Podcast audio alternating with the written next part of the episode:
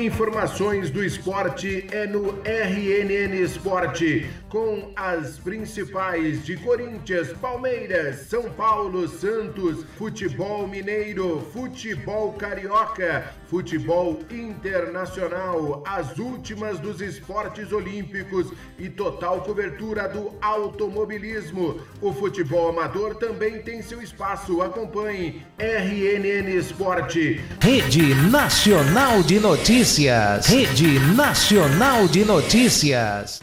Olá, amigos do RNN Esporte. O governo de São Paulo anunciou a autorização junto à prefeitura à realização do GP São Paulo de Fórmula 1 com público.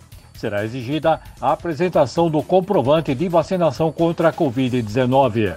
O GP de Fórmula 1 alterou a sua data para 14 de novembro. Cerca de 40 mil ingressos já foram vendidos para o evento. A venda do novo lote começou neste 27 de agosto.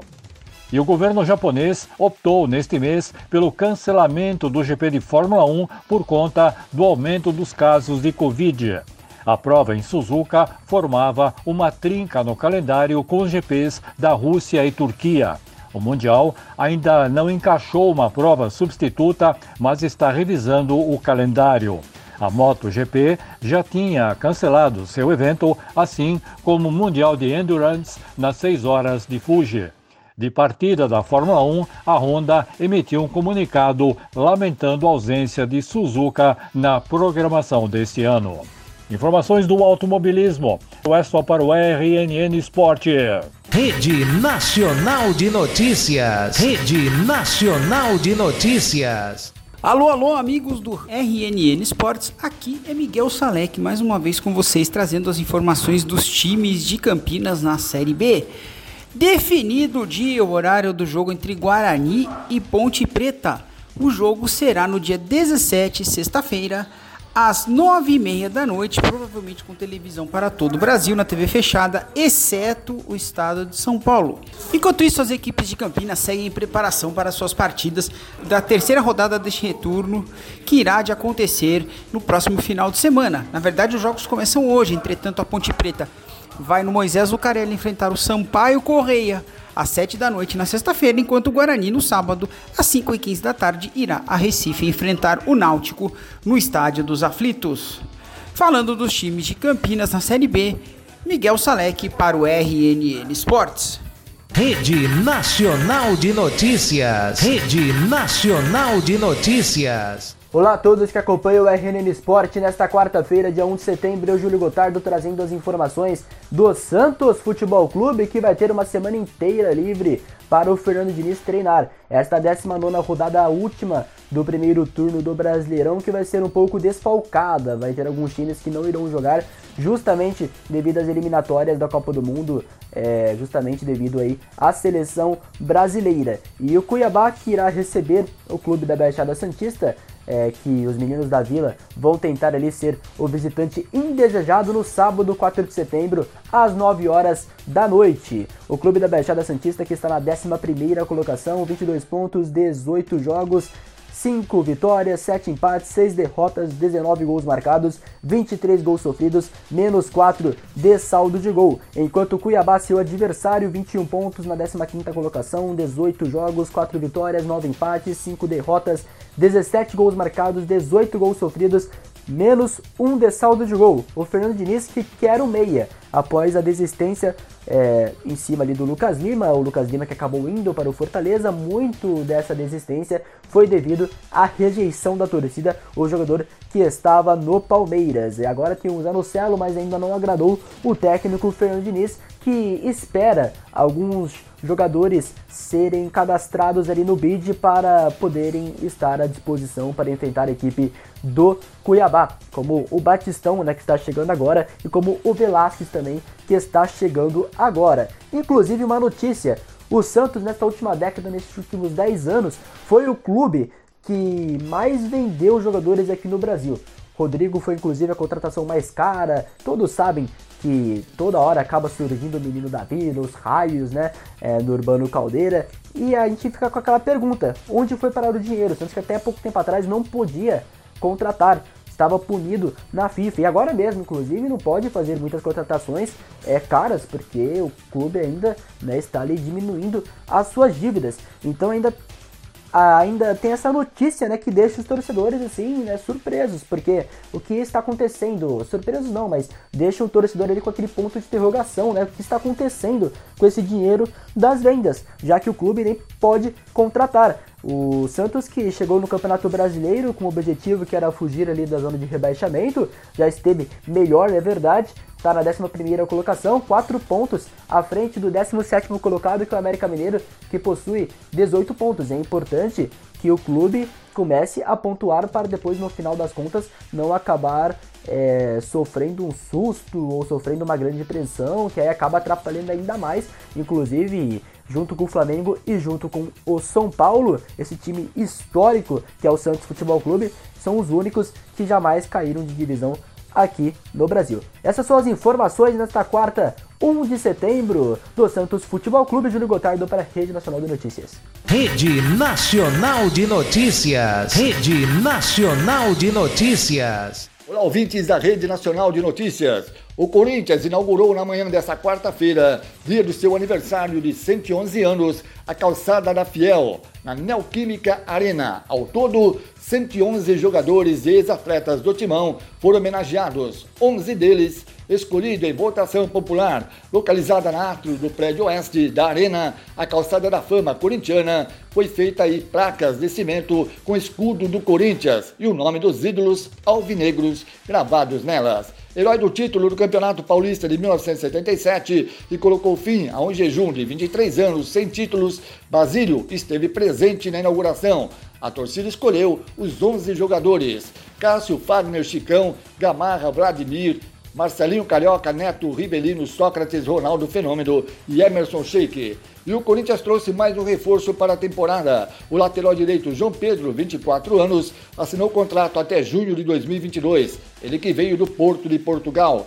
Por empréstimo, chega ao Corinthians para ser reserva imediato de Fagner. William, atacante que veio do Arsenal, desembarcou em São Paulo, em Guarulhos, nesta quarta-feira e já se apresenta ao Corinthians, já se apresentou na sede social do Corinthians, onde foi recebido pela diretoria e pela tradicional Sirene, que toca sempre quando o Corinthians contrata grandes jogadores. E o Timão confirmou ontem à tarde o empréstimo de Léo Natel ao Poel do Chipre, Clube aí que o jogador já atuou, não estava nos planos do técnico Silvinho para a sequência da temporada. O presidente do William Monteiro Alves descartou na noite de ontem qualquer chance de contratação do zagueiro Davi Luiz, após aí a mobilização da torcida do Corinthians nas redes sociais. Só para lembrar, o Corinthians já contratou Juliano, Renato Augusto, Roger Guedes, João Pedro, William e o goleiro Carlos Miguel.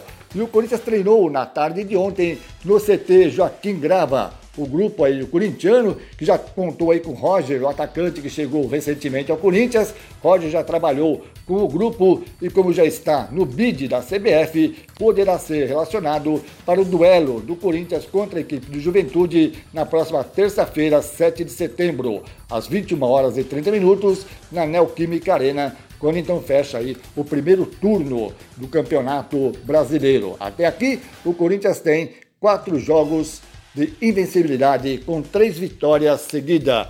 O Corinthians vai se reforçando, vai contratando jogadores e, segundo o presidente do William Monteiro Alves, não vai parar aí no William, não. As notícias do Corinthians, sempre em nome de Cadê Chip e Barueri, onde você tem assistência técnica em tablets, celulares, computadores e acessórios você encontra no Cadê Meu Chip Barueri. Fone 4247 4083 e pelo WhatsApp 95451 7026. Cadê meu chip Barueri? Eu, Devanir Sólio, narrador de todas as torcidas, com as principais notícias do Corinthians para a Rede Nacional de Notícias.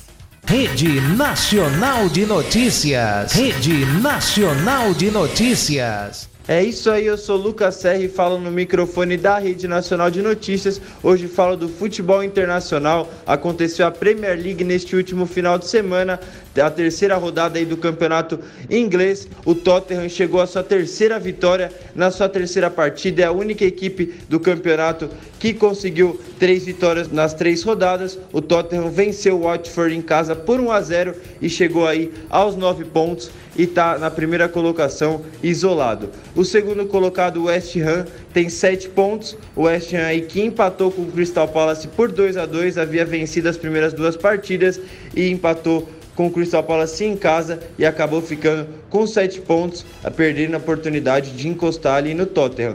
O Liverpool e o Chelsea, que também haviam vencido a primeira rodada, acabaram a primeira e a segunda rodada, acabaram se enfrentando na terceira e empataram por 1 a 1. Liverpool e Chelsea aí também com 7 pontos e o United, outro time que também está com 7 pontos, ainda não perdeu na competição, venceu o Overhampton fora de casa por 1 a 0, um bom resultado aí para os Reds que trouxeram Cristiano Ronaldo, um reforço mais que de peso para a equipe para brigar aí para o título da Premier League. O Everton, outro time que está com 7 pontos, é, venceu na rodada. O Everton venceu um Brighton por 2 a 0 fora de casa, um bom resultado para o Everton. E quem acha que o Brighton é time fraco, não é nada. O Brighton está logo atrás do Everton com seis pontos. O Brighton venceu as duas primeiras rodadas e se tivesse vencido o Everton, é, teria os mesmos números de pontos do Tottenham. Então o Brighton aí começou muito bem o campeonato, mas fora, é, mas em casa acabou deslizando para o Everton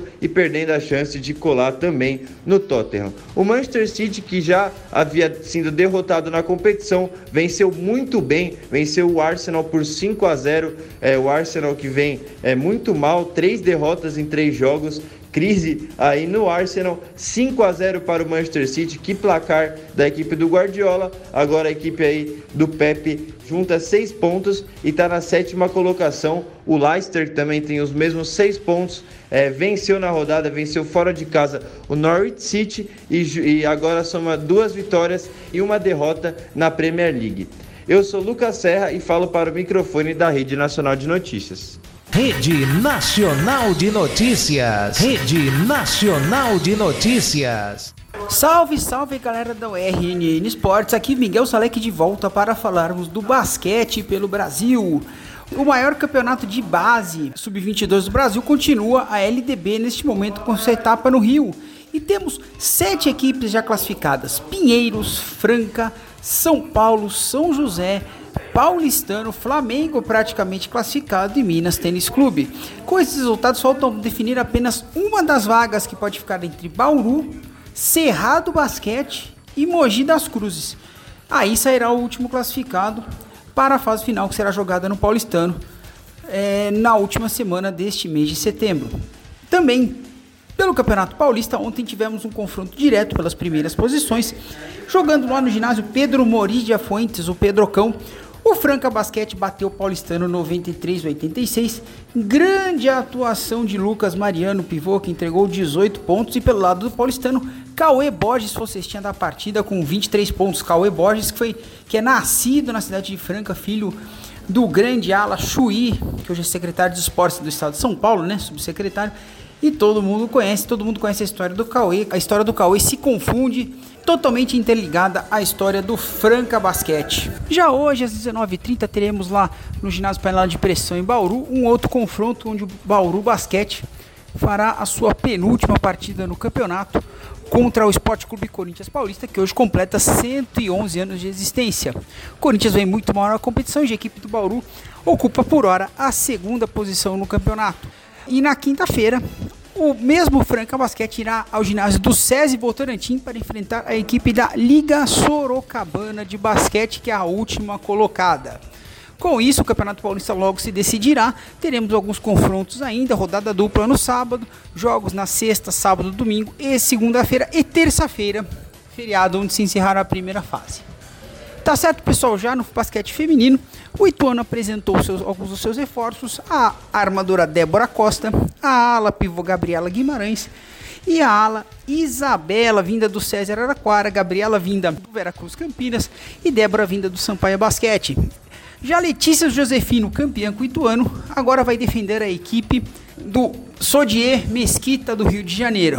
Já a equipe de Campinas, como falamos, apresentou Gil Justino e Tati Pacheco e manteve boa base da sua equipe para o Campeonato Paulista. São as equipes femininas se movimentando para a disputa do Campeonato Paulista Feminino. Teremos o Campeonato Carioca Feminino de Basquete e a equipe da LSB lá de Mesquita vai disputar o Sul-Americano de Clubes na Colômbia. Tá certo, pessoal? Falando do basquete pelo Brasil, Miguel Salek para o RNN Esportes. Rede Nacional de Notícias. Rede Nacional de Notícias. Fala, torcedor de todo o Brasil que acompanha o RNN Esporte desta quarta-feira. Eu sou Rod Oliveira e estou com informações da dupla Grenal aqui para a Rede Nacional de Notícias. E começar o giro de informações falando do Tricolor Gaúcho, que tem uma informação né, nessa tarde bem interessante que foi a recusa né, do próprio Grêmio a uma oferta de um time inglês. É o Brentford apresentou a oferta de 12 milhões de euros no último dia da janela, mas o Imortal acabou decidindo em não concluir a negociação.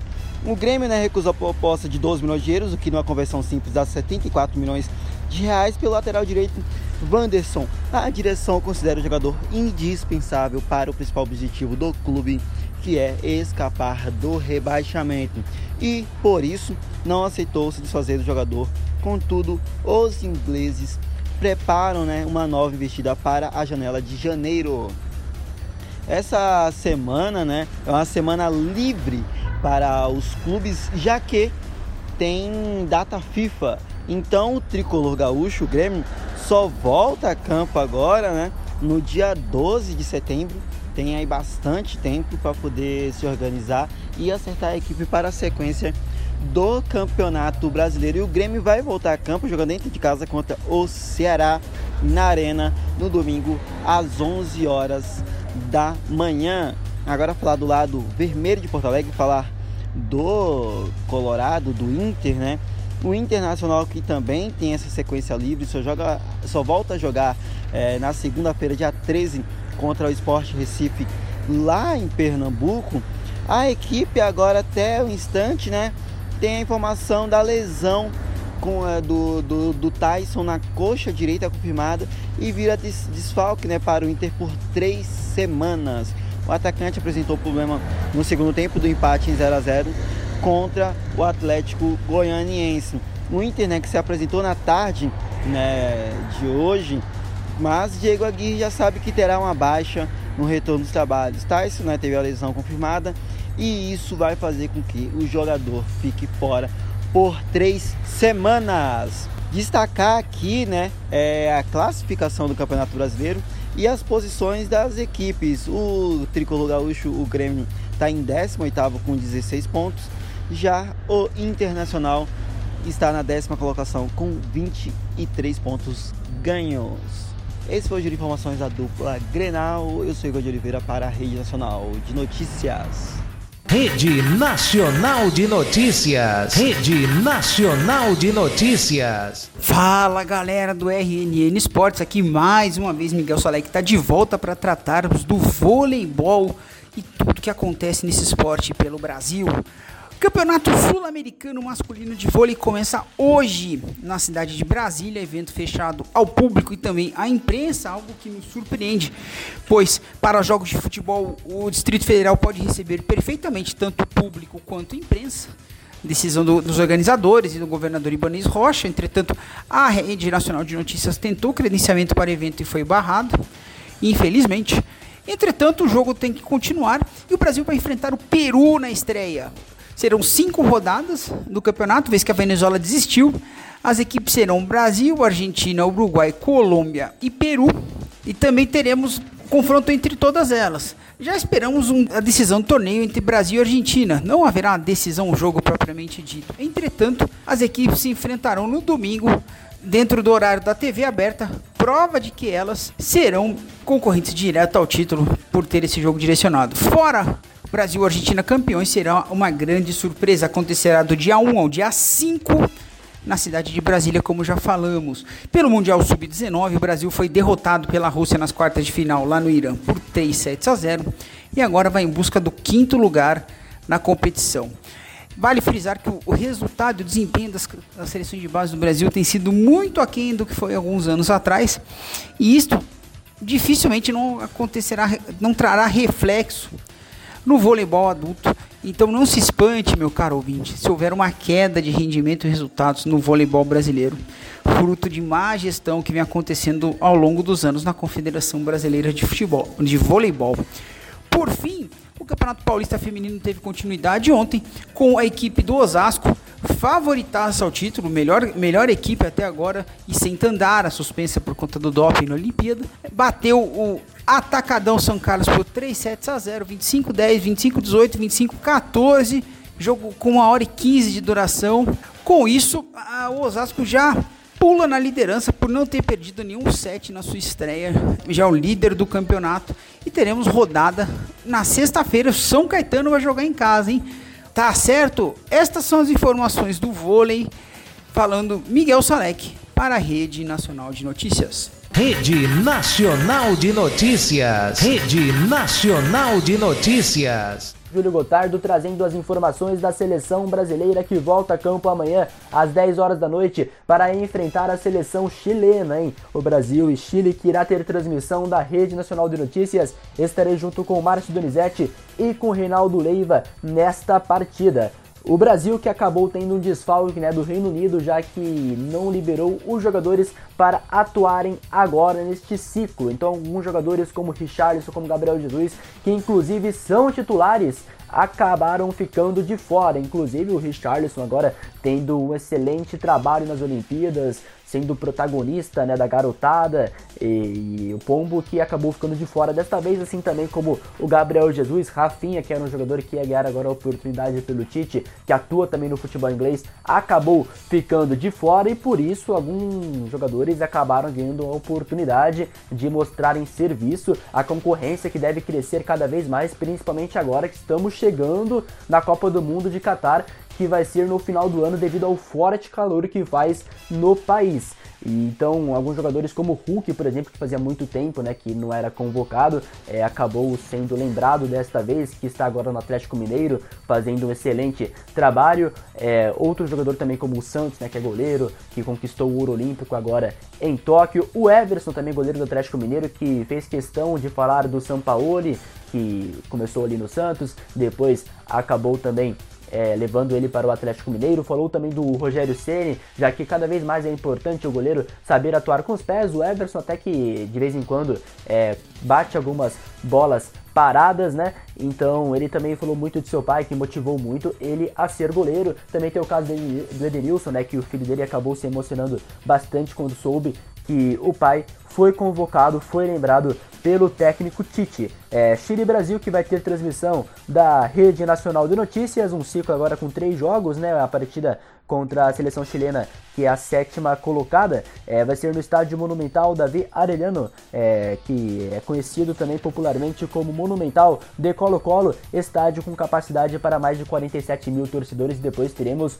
o Super Clássico Neymar e Messi, já que domingo às 4 horas da tarde o assunto é na Neoquímica Arena. Vai ter transmissão também da Rede Nacional de Notícias uma possível revanche né, do, do Brasil contra a Argentina, que fizeram agora recentemente a final da Copa América, que são justamente os dois primeiros colocados. A seleção canarinho, 18 pontos, 6 jogos, 6 vitórias, nenhum empate, nenhuma derrota, 100% de aproveitamento, campanha até então impecável, com 16 gols marcados, 2 sofridos, 14 de saúde de gol, e a vice colocada, comandada ali pelo, pelo Scaloni, né, que é a seleção argentina, 12 pontos em 6 jogos, 3 vitórias, 3 empates, nenhuma derrota, 9 gols marcados, 5 sofridos, 4 assim de saldo de gol. A seleção canarinho que estava hospedada em Guarulhos, né, fazendo ali os seus treinos, diversas variações, muitos jogadores ali para o técnico Tite, que tem à disposição aí diversos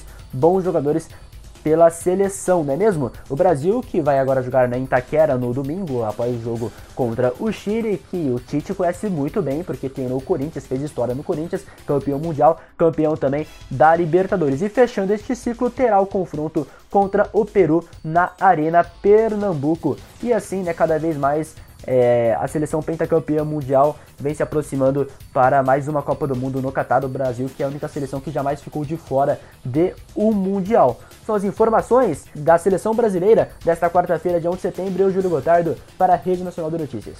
Rede Nacional de Notícias. Rede Nacional de Notícias. Informações do Palmeiras aqui no RNN Sport. O elenco Alviverde teve uma rara folga longa com os três dias de descanso após a vitória por 2 a 1 sobre o Atlético Paranaense no último sábado pelo Brasileirão.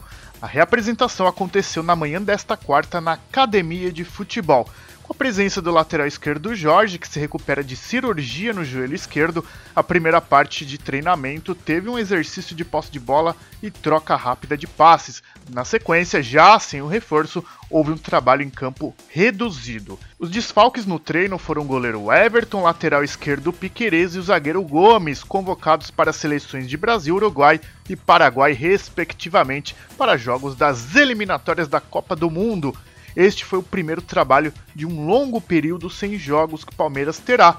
Próximo compromisso será apenas no dia 12 contra o Flamengo pelo Campeonato Brasileiro, a abertura do segundo turno. O elenco volta a treinar na manhã desta quinta novamente na Academia de Futebol. Notícias do Palmeiras aqui no RNN Esporte com Márcio Donizete. Rede Nacional de Notícias. Rede Nacional de Notícias. Alô, amigo ligado na Rede Nacional de Notícias. Vamos falar de esportes paralímpicos. Isso porque o brasileiro Daniel Dias encerrou a sua carreira. Ele pendurou a sunga na noite de ontem ao chegar na quarta colocação da prova dos 50 metros nado livre classe S55 lá nas Paralimpíadas de Tóquio. O Daniel Dias, que tem 27 medalhas olímpicas, é um dos maiores medalhistas brasileiros e ainda também tem medalhas em campeonatos mundiais, medalhas de ouro e levou para casa também três vezes o prêmio Laureus, que é o Oscar do esporte. Daniel Dias representou muito bem o Brasil e agora vai cuidar da sua vida particular. Eu sou Ricardo Rainer e falei de notícias paralímpicas aqui na Rede Nacional de Notícias. Informações do esporte é no RNN Esporte, com as principais de Corinthians, Palmeiras, São Paulo, Santos, Futebol Mineiro, Futebol Carioca, Futebol Internacional, as últimas dos esportes olímpicos e total cobertura do automobilismo. O futebol amador também tem seu espaço. Acompanhe RNN Esporte. Rede Nacional de Notícias. Rede Nacional de Notícias.